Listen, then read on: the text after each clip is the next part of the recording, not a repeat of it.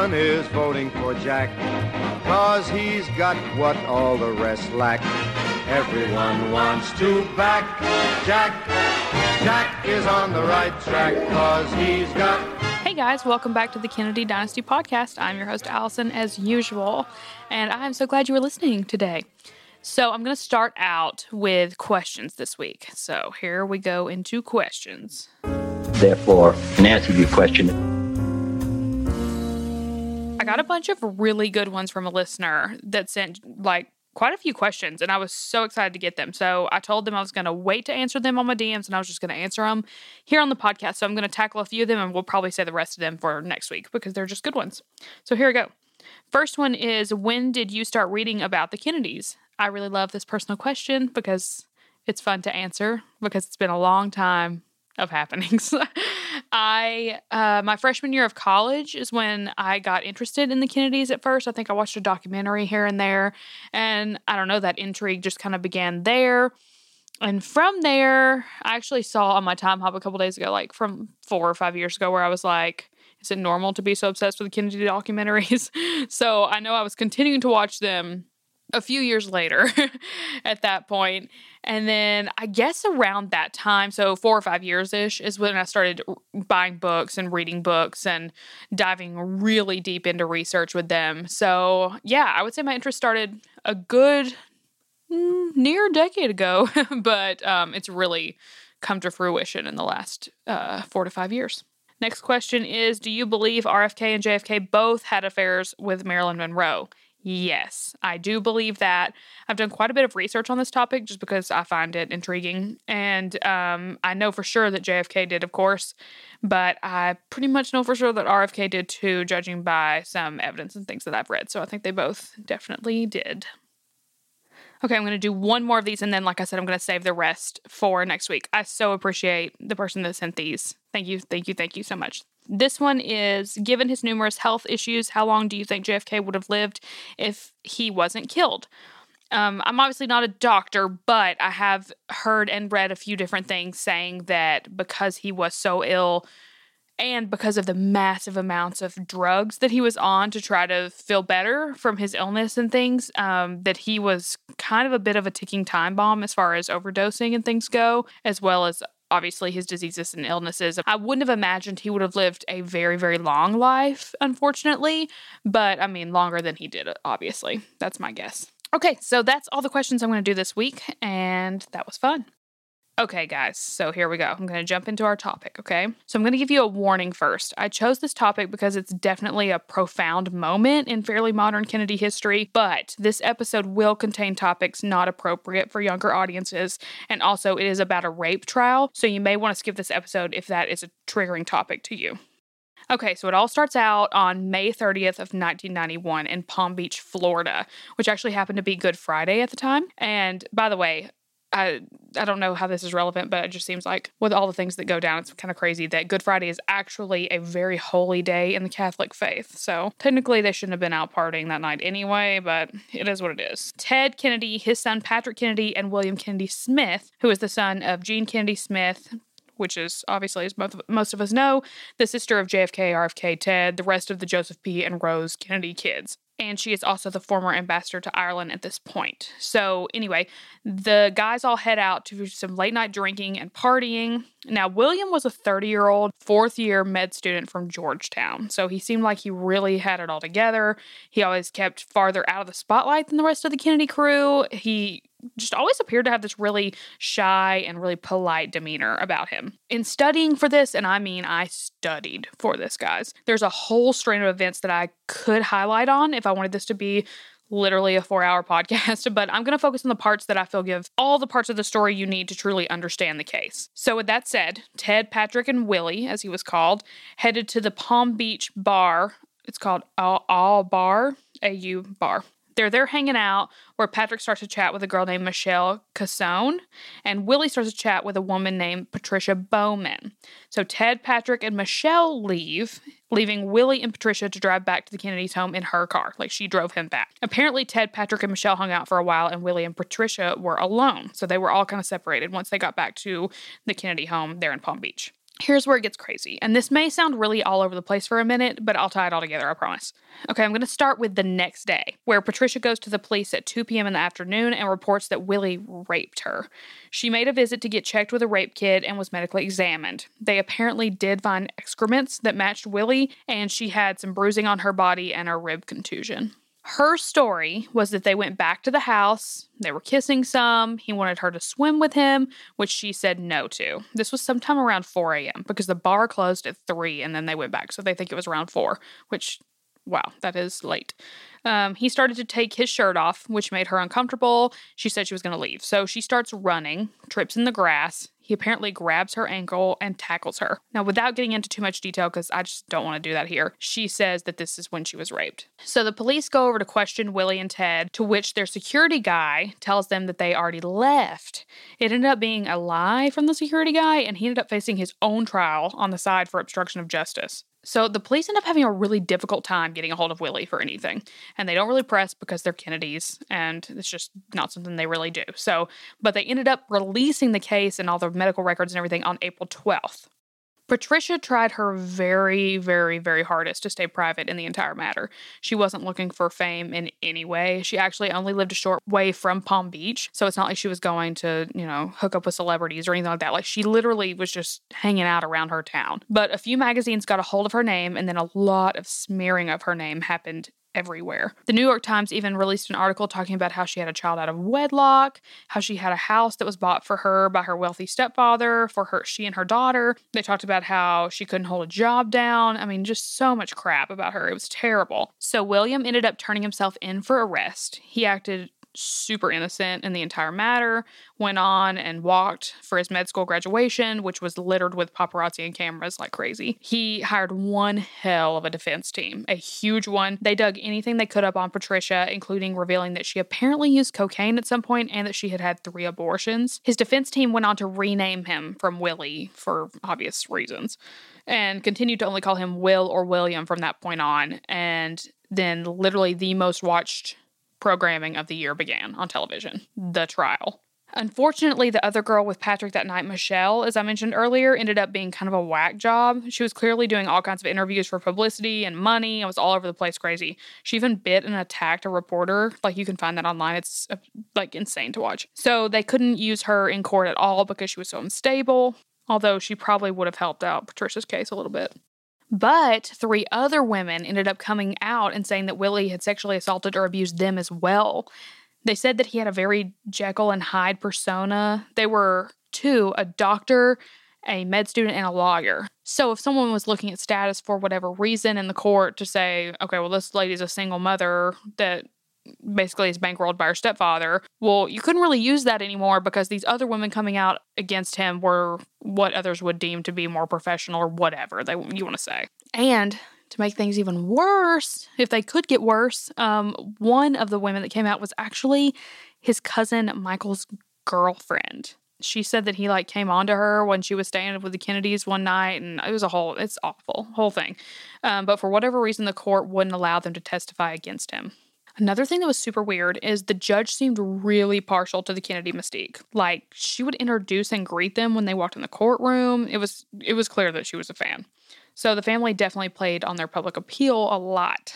So many of them made appearances for Willie, and other than the courtroom, you really couldn't find any of them anywhere except for church. So they would go to the courtroom or to church and then they would stay home the rest of the time.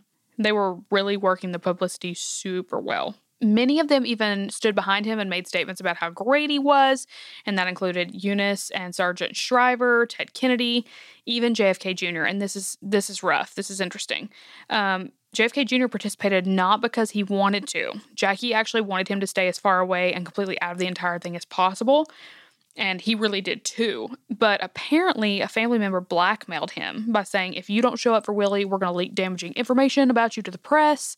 So JFK Jr. even told a friend that he really didn't want to be around it at all, and that the family knew of Willie's, in quote, problems and should have done something about it way sooner than they did, but they never did. And by problems, meaning raping women. So, oh my gosh.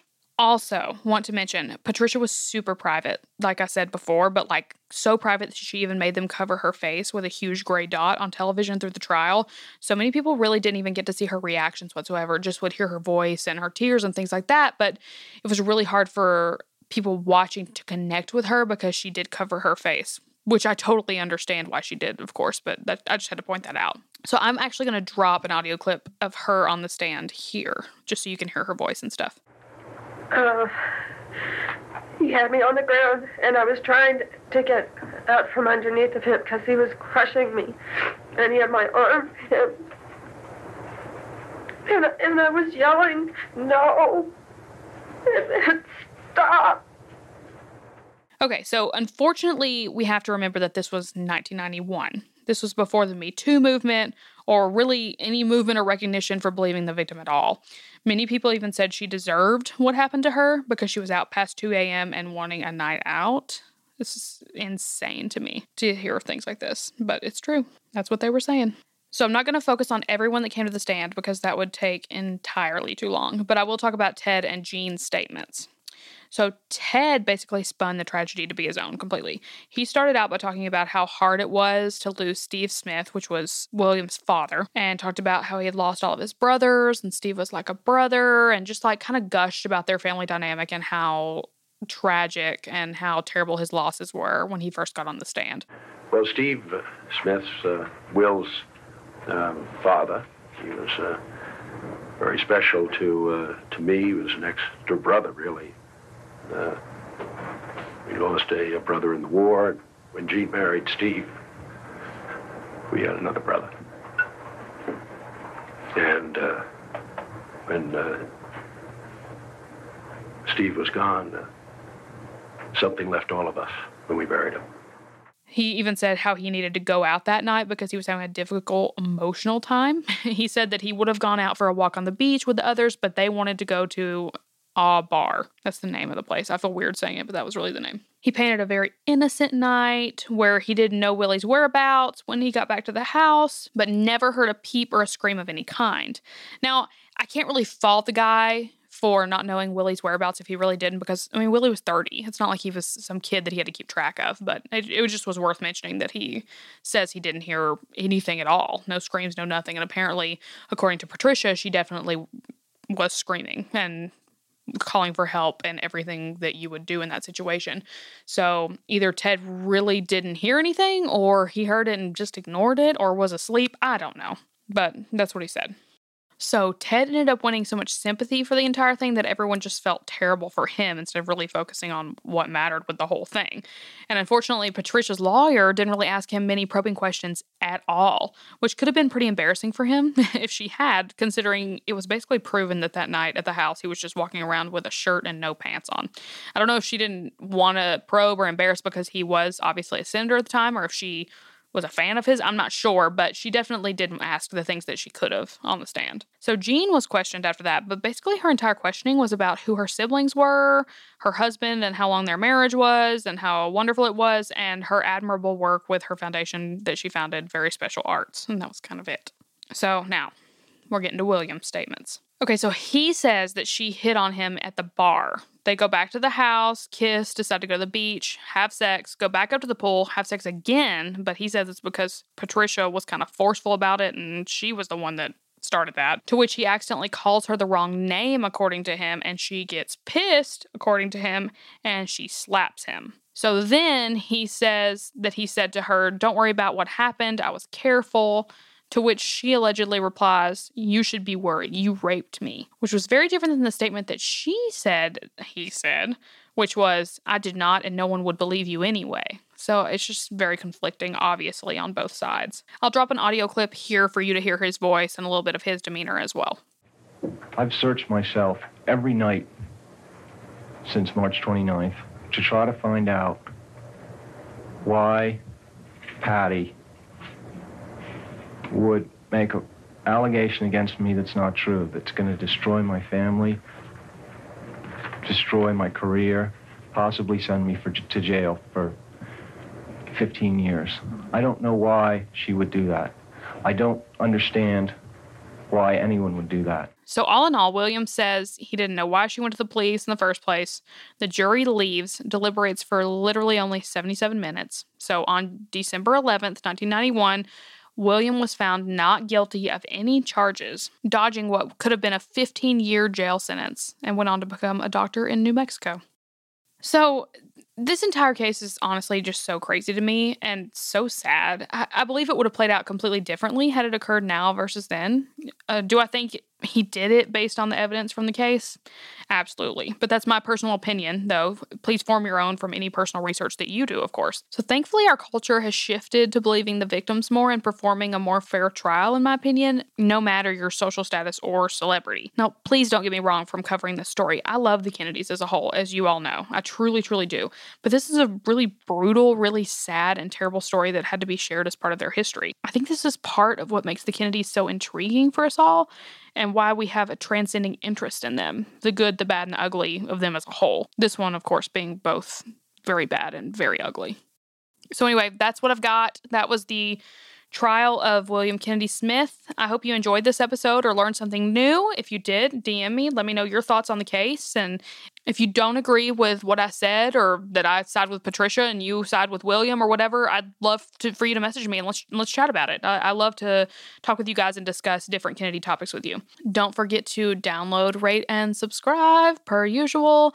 Make sure you're following me on Instagram at Kennedy Dynasty. And also check out my Amazon shop in my link in my bio. I've got tons of recommendations there, and that would be awesome if you would use my links to purchase some books and films and all kinds of things. Also, I have a clothing shop on Spreadshirt that is also in the link in my bio. Go get some awesome Kennedy merch. Fall's coming up. I've got some great hoodies on there. You want to check them out.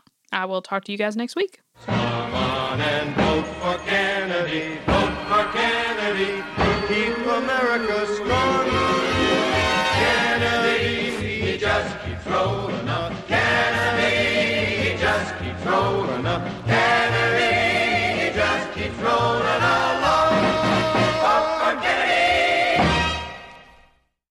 Hello, my name is Peter Zablocki, and I'm a historian, author, and college professor. I'm thrilled to invite you to check out Evergreen Network's History Shorts podcast. Every Tuesday and Thursday, join me on a journey through time, exploring the little known and hidden gems of history. In each bite sized episode, I'll dive into my original research to bring you intriguing historical curiosities you've probably never heard of, uncovering the fascinating stories that have shaped our world, from forgotten figures to overlooked events. And the best part? I've condensed all this historical goodness into manageable chunks, perfect for your on the go lifestyle. Whether you're commuting to work or squeezing in a quick break, History Shorts fits into the little time you probably think you don't have. Subscribe now and never miss an episode of the History Shorts podcast, available wherever you get your podcasts.